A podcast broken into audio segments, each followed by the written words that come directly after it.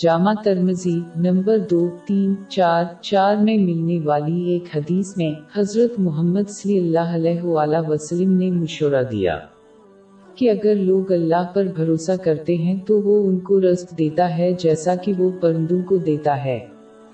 وہ اپنے گھونسلے صبح بو کے چھوڑ دیتے ہیں اور شام کو مطمئن ہو کر واپس آتے ہیں۔ اللہ پر بھروسہ ایک ایسی چیز ہے جو دل میں محسوس ہوتی ہے لیکن عمل سے ثابت ہوتی ہے۔ مطلب جب کوئی سچے دل سے اللہ کی اطاعت کرتا ہے اس کے احکامات کو پورا کرتے ہوئے اس کی ممانتوں سے پرہیز اور صبر کے ساتھ تقدیر کا سامنا کر کے اس کی اطاعت کرو۔ باب پینسٹھ آئی تین۔ اور جو خدا پر بھروسہ رکھے گا تو وہ اس کو کفایت کرے گا۔ اعتماد کا وہ پہلو جو اندرونی ہے۔ اس بات پر یقین رکھنا کہ صرف اللہ ہی فائدہ مند چیزیں مہیا کر سکتا ہے اور نقصان دہ چیزوں سے ان کی حفاظت کر سکتا ہے۔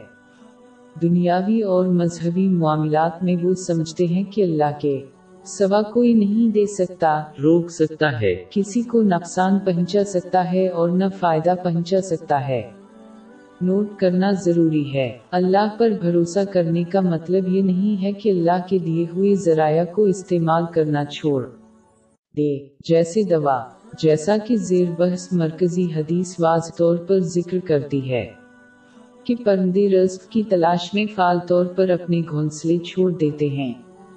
جب کوئی اسلام کی تعلیمات کے مطابق اللہ کی طرف سے فراہم کردہ طاقت اور ذرائع کو استعمال کرتا ہے تو وہ اس کی اطاعت کرتے ہیں۔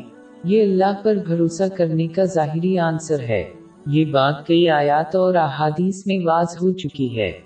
حقیقت میں ظاہری سرگرمی حضور نبی اکرم صلی اللہ علیہ وآلہ وسلم کی روایت ہے۔ اور باطنی طور پر اللہ پر بھروسہ کرنا حضور نبی اکرم صلی اللہ علیہ وآلہ وسلم کی باطنی حالت ہے۔ کسی کو ظاہری روایت کو ترک نہیں۔ کرنا چاہیے چاہے وہ باطنی اعتبار کے مالک ہوں۔